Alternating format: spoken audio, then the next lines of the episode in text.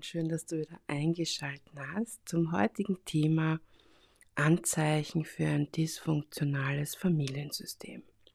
Ich habe schon öfter darüber gesprochen, aber wir haben uns noch nie auf nur einfach auf die Anzeichen fokussiert und deswegen dachte ich mir, weil das so ein vielfacher Wunsch war, wir nehmen uns das heute einfach mal vor.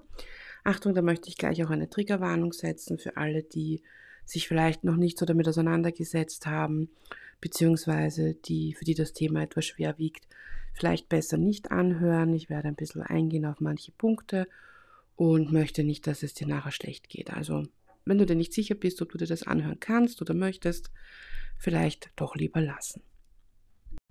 Für alle, die noch hier sind, beginnen wir gleich mit Punkt 1 und zwar die Kommunikation auf Augenhöhe in einem funktionalen Familiensystem, also sprich in einer eigentlich harmonischen Familienstruktur, ist es so, dass die Familienmitglieder auf Augenhöhe kommunizieren.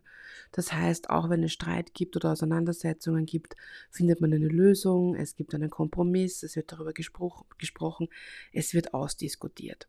In einem dysfunktionalen Familiensystem ist das nicht der Fall. In diesem System ist es so, ähm, dass es eine Art Rangordnung, eine sehr ungesunde Rangordnung gibt. Das bedeutet, dass zum Beispiel der Chefmanipulator, und wir nennen hier jetzt mal die Mutter, weil im letzten Beispiel hatte ich den Vater, die Mutter hat narzisstische Anteile, hat ein sehr oder hochtoxisches Verhaltensmuster und ist quasi der Chefmanipulator der Familie. Hier ist es so, dass es keine Kommunikation auf Augenhöhe gibt, auch mit dem Partner nicht. Ich möchte dazu gern ganz kurz was einwerfen. Hier kommt nämlich ganz häufig die Frage, kann es sein, dass beide Elternteile ein toxisches Verhaltensmuster haben? Ich sage ja. Ich weiß, einige Aufklärer sagen, nein, das stimmt nicht, das gibt es nicht, aber man muss das sehr individuell betrachten. Erstens sind wir nicht dabei, wir können nicht behaupten, dass es überall nicht so ist. Und zweitens einmal kann ich euch aus Erfahrung sagen, das kann sehr wohl so sein. Es kann sein, dass sich dass die Elternteile in ihrer Manipulation abwechseln. Es kann sein, dass sie sogar zusammenspielen und es gibt sehr wohl die Option, wo der andere unbeteiligt ist. Sprich, wo der Gegenpart, wo das Gegenüber, das zweite Elternteil keine toxischen Züge hat, ähm, aber ein, trotzdem ein ungesundes Verhaltensmuster, indem er einfach die Grenzen nicht setzt. Ja, also das heißt, er merkt vielleicht sogar, oder die Kinder kommen zu ihm und sprechen mit ihm drüber, aber aus diversen Gründen kann er die Kinder einfach nicht schützen. Ähm, das ist kein toxisches Verhaltensmuster, aber sich selbst gegenüber auch kein gesundes Verhaltensmuster.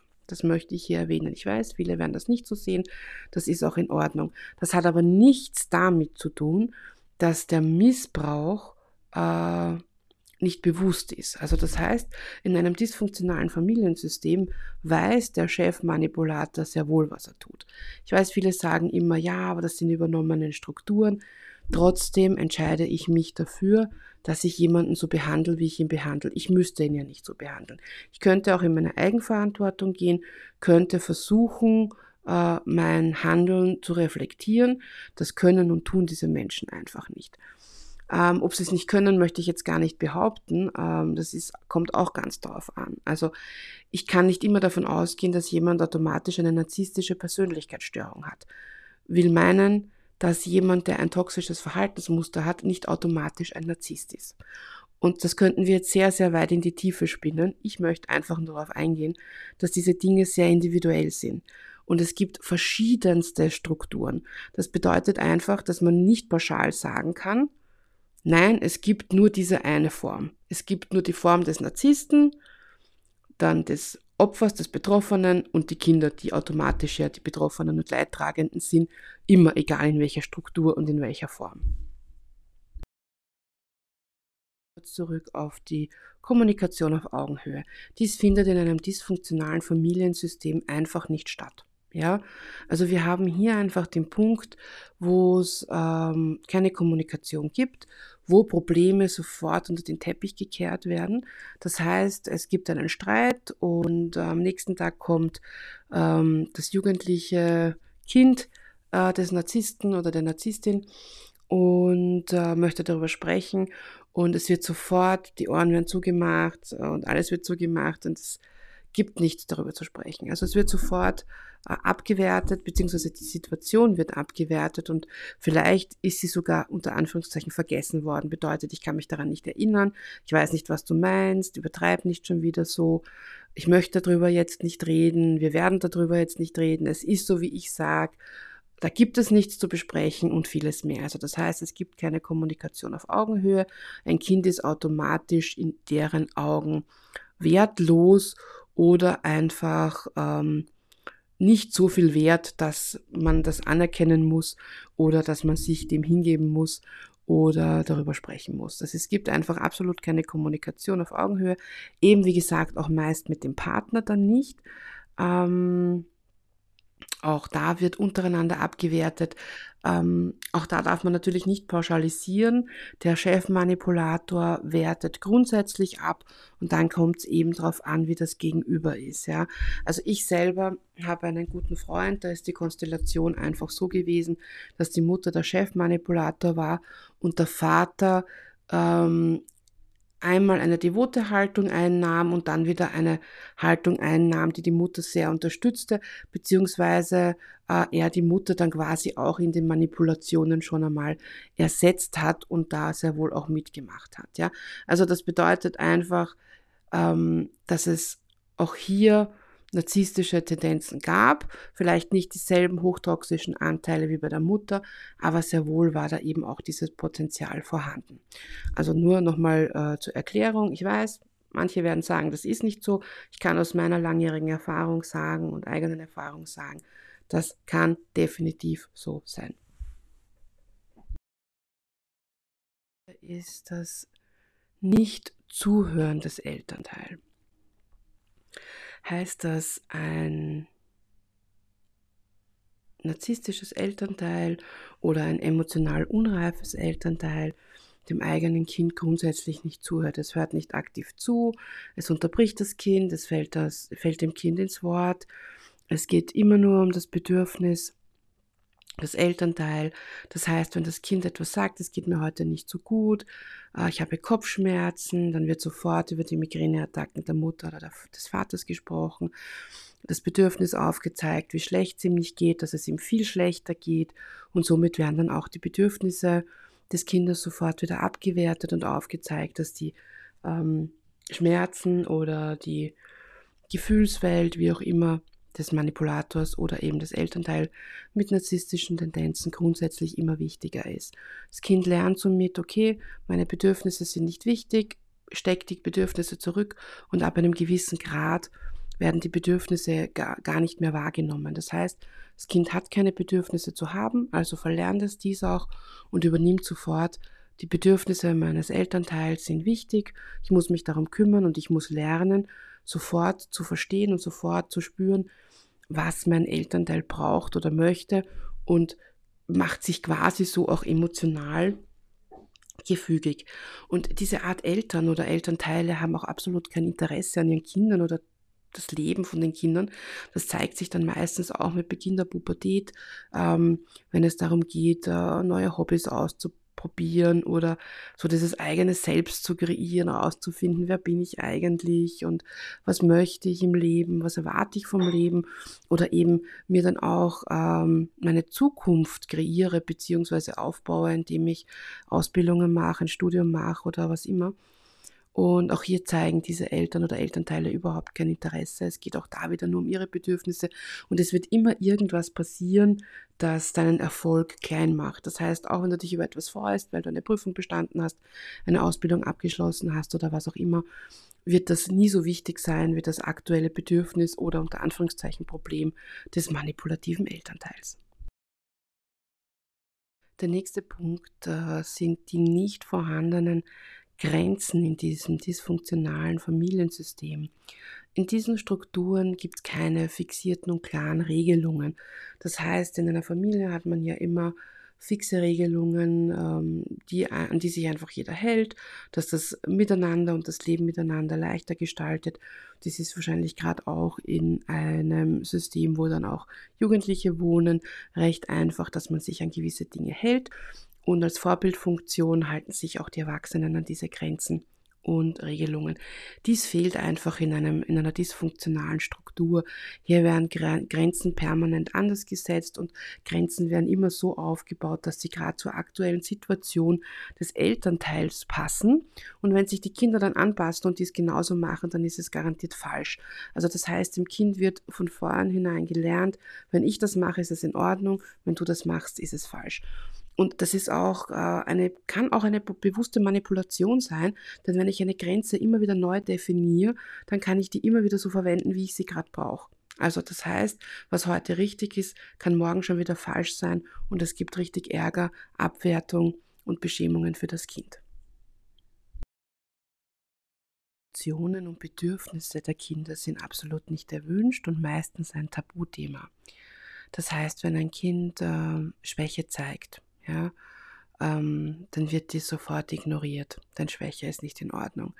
Ähm, wenn ein Kind weint, wird das oft ignoriert, äh, weil es wiederum Schwäche zeigt.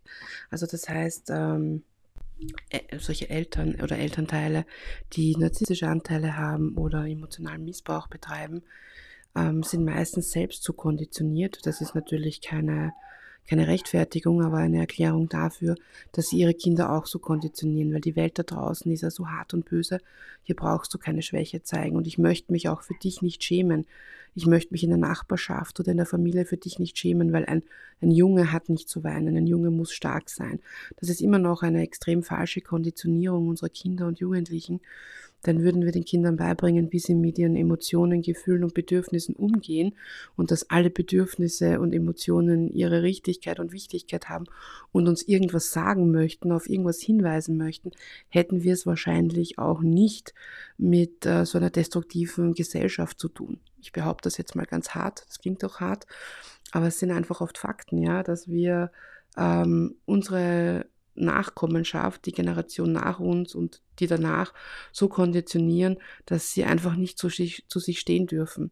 Und das kann einfach wirklich sehr, sehr böse ausgehen oder nach hinten losgehen. Und das beginnt einfach schon in den eigenen Familien, ja, dass wir einfach diese Konditionierung ähm, auf Schwäche und das falsche Belohnungssystem ähm, ausdrücken. Und das ist hier eben ganz, ganz wichtig zu verstehen, dass in einem manipulativen Elternhaus ähm, viele Dinge nicht wahrgenommen werden oder angenommen werden oder akzeptiert werden, die Kinder hier durchmachen müssen. Ja? Sprich, wir haben ein Mädchen, das äh, darüber sprechen möchte, wie sie in der Schule behandelt wird und das äh, Elternteil sagt dann, ja gut, dann stell dich nicht so an, dann passt dich ein bisschen mehr an, dann sei doch nicht so oder du bist einfach zu langsam für irgendwas oder du schreibst nicht schön genug. Ja. Es zeigt dem Kind nur seine Fehler auf, es zeigt aber weder einen Lösungsansatz auf, noch hinterfragt man, warum ist das denn so. Dazu möchte ich kurz ein Beispiel bringen. Und zwar, ich habe das sehr, sehr interessant gefunden und auch ganz wichtig. Ich habe ein Video gesehen, das hat mir eine Bekannte zugeschickt. Da ging es darum, dass ein, ähm, ein Junge, ein Mädchen in der Schule eine Ohrfeige gegeben hat. Und äh, der Junge ist natürlich sofort beschimpft worden von der Lehrerin, wenn ich das richtig verstanden habe. Und es ist auch zu Hause angerufen worden. Die Mutter kam den Jungen dann abholen und hat natürlich im ersten äh, Ansatz sofort gesagt, ja, und es gibt dann natürlich Konsequenzen und sie wird mit ihm sprechen und hin und her. Und der Junge hat dann gesagt, ja, aber mich hört ja sowieso keiner an. Ja, also man ging sofort davon aus, er hat angefangen, er ist der Junge, er hat ein Mädchen geschlagen.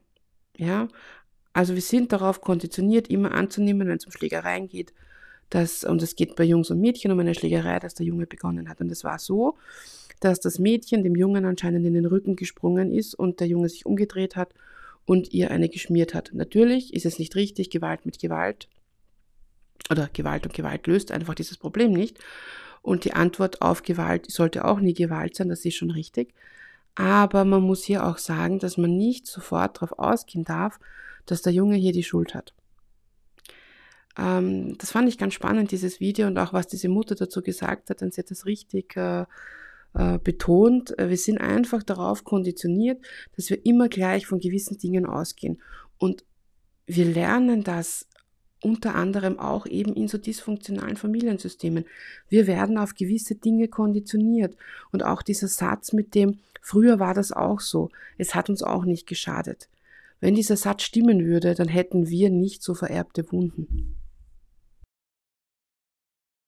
Kommen wir zum vorletzten Punkt und zwar ist das Grenzen innerhalb des dysfunktionalen Familiensystems und zwar die Privatsphäre der Kinder. Das ist auch ein Anzeichen dafür ähm, oder ein Mitanzeichen dafür, dass einfach das äh, Elternteil toxische Verhaltensmuster hat und zwar einfach ungefragt immer wieder ins Zimmer gehen. Ab einem gewissen Alter sollte das selbstverständlich sein, dass man beim Kind anklopft und abwartet, ob man reinkommen kann.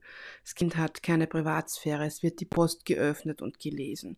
Und wenn man dann darauf äh, eingeht und sagt, warum machst du das immer wieder, warum öffnest du meine Post, dann kommt der Satz, ich habe einfach nicht nachgeschaut und wir haben ja alle den gleichen Nachnamen. Oder es ist mein Recht, dass ich das kontrolliere, du bist mein Kind oder du lebst unter meinem Dach und hast meine Postanschrift und das ist mein Haus, ich habe das Recht, das zu öffnen. Also es gibt immer wieder Gründe, die Privatsphäre hier zu umgehen. Oder eben, dass man das Zimmer durchwühlt. Also ich nehme da jetzt aus, wenn ein Kind äh, vielleicht äh, Drogenprobleme hat oder wenn es irgendwelche gravierenden Probleme gibt, wo das Elternteil sehr wohl ähm, hier auch den Schutz des Kindes gewährleisten muss oder das Kindeswohl gewährleisten muss und das Recht hat, hier natürlich dem nachzugehen. Das nehme ich hier jetzt aus. Ja. Hier geht es wirklich um Banalitäten und um permanenten äh, permanente Grenzüberschreitung, obwohl es keine Anzeichen für irgendetwas gibt. Ja? Das heißt, Kleidung wird durchwühlt, ähm, das Zimmer wird kontrolliert, wenn das Kind nicht zu Hause ist. Das heißt, das Kind kann intime und persönliche Gegenstände, Gegenstände nie zu Hause lassen, weil es immer Angst haben muss, dass das kontrolliert wird, wie ein Tagebuch zum Beispiel. Ja? Narzisstische Mütter lesen sehr gerne die Tagebücher ihrer Töchter, ja, oder wühlen in den Schminksachen oder gehen zum Kleiderkasten, nehmen sich ungefragt Dinge, die das Kind sich gekauft hat, ja. Oder es wird einfach nachgeschaut im Handy.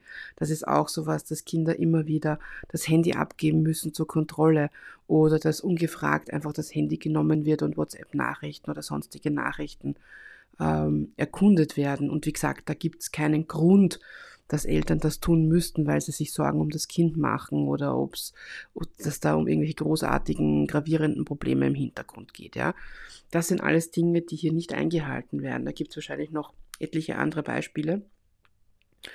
Und ähm, das ist auch ein sehr destruktives Verhaltensmuster, weil das Kind hat äh, nie, wiegt sich nie in Sicherheit. Äh, es hat überhaupt kein Vertrauen, es kann auch kein Vertrauen aufbauen zu den eigenen Eltern oder des Elternteils.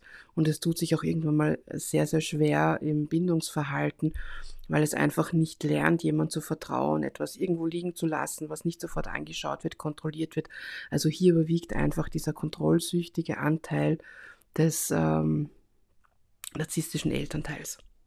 Auf meiner Liste sind die nicht vorhandenen Entschuldigungen. Ein Chefmanipulator in einer Familie macht ja grundsätzlich keine Fehler. Das heißt, er hat sich auch für nichts zu entschuldigen. Und wenn, wissen wir ja mittlerweile, dass Narzissten sich nicht entschuldigen äh, wie wir oder Fehler eingestehen und sagen können, pass auf, ich habe da einen Fehler gemacht, es tut mir leid oder ich wollte dich nicht so behandeln, das war einfach falsch, wie auch immer. Das können sie nicht sagen. Ja, das ist bei ihnen auch nicht so. Du wirst viel erleben, aber 100% keine Entschuldigung von einem Narzissten. Und wenn du sie hörst, dann gibt es Beisätze, Schuldumkehr oder sie ist absolut nicht echt.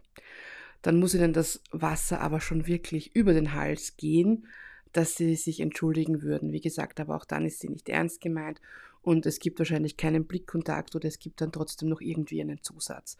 Und das kann dann so ausschauen, dass ein narzisstisches Elternteil sagt, ja, ich hätte das nicht gemacht, wenn du nicht, Punkt, Punkt, Punkt. Oder, na, so ist das nicht, das hast du, das hast du falsch verstanden. Oder, nein, das habe ich nie gesagt, ich denke, das hast du wieder mal dazu erfunden. Ich denke, das hast du ähm, dir nur eingebildet. Also im Prinzip Entschuldigungen eines Narzissten sind wieder so im Bereich Gaslighting zu finden. Ja, es gibt eine Schuldumkehr, es gibt einen reaktiven Missbrauch.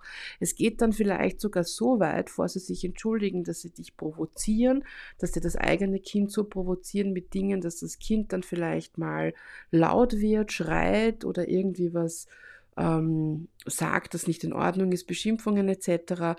Und dann wird sofort wieder, na siehst du, und genau weil du so bist, habe ich mich so verhalten. Also man sieht, es liegt an dir und nicht an mir. Also ein Narzisst, auch ein narzisstisches Elternteil wird immer einen Weg finden, zu zeigen, dass das Kind schuld ist und nicht er selbst. Er wird immer einen Weg finden, sich nicht zu entschuldigen und er wird immer einen Weg finden, die Schuld beim anderen abzuladen. Und wenn es nicht das Kind ist, dann ist es der, der Partner und es gibt eine Triangulation.